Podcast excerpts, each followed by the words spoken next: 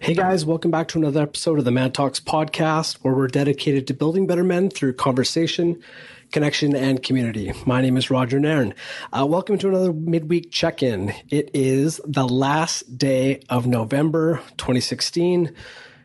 Holy crap, it's almost December. Um, and when I think of December, I immediately get stressed out and start thinking about all the holiday shopping that I have to do. You might be doing the same, but guess what?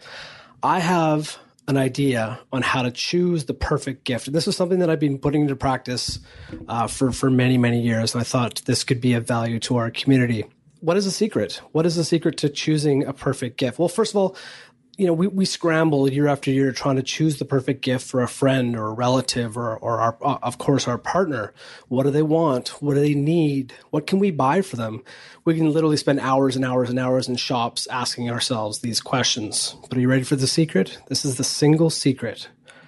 All you have to do is change your perception of what gift giving is all about. See, the problem is that we think about giving gifts as the exchange of physical objects, but, but instead, I want you to do this one thing. Think of a gift as communication. See, when you give a gift to someone, what you're actually doing is speaking to them. You buy, make, or discover a gift that says something to the receiver. It could be your wife, it could be your girlfriend, uh, it could be your boyfriend, could be a, a, a business colleague or a friend or family member. So they receive the gift and if they are perceptive, they understand your message. Of course, it seems so obvious. You know, why didn't I think of this? But we forget it year after year when we choose our gifts. I know I do it all the time. We focus first on the object or the need, and then we check what message it conveys. So you may have realized gifts are communications all along when someone gives you a gift and you're instantly aware of what it says. Some gifts communicate distance, others intimacy. Some say, I love how curious you are. Others say, you should relax, take better care of yourself. What gifts communicate is seldom attached to their price tag or their prestige. Some of the gifts that I have appreciated the most have been practically free for the giver to, to arrange for me, but have said so much that they've been immensely valuable. If you harness this thinking when you choose gifts, then you can quickly move towards the perfect gift. So, here's what I'd like you to do ask yourself first, what do I want to say to the person? And then, what can I give them that will communicate this? So this is opposite to the more common, what can I buy them? What do they need? And then what will they think of it?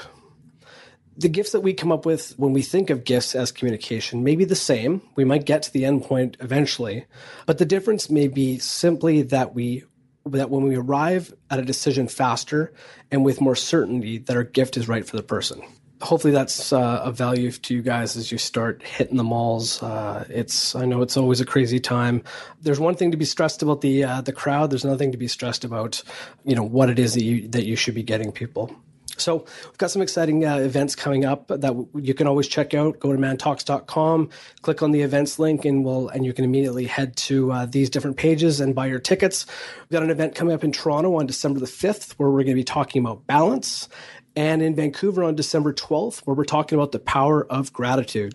Monday's guest for our podcast is going to be the very first woman on the show, which we're super excited about. Her name is Betty Ann Heggie. She's actually going to be speaking at the Toronto event, which we are so grateful for. She sat down with Connor and they talked about gender physics and mentorship, which uh, which Betty Ann is very passionate about. So thanks so much, guys. Join us next week for another episode of the Man Talks podcast, where we are dedicated to building better men through conversation, connection, and community together.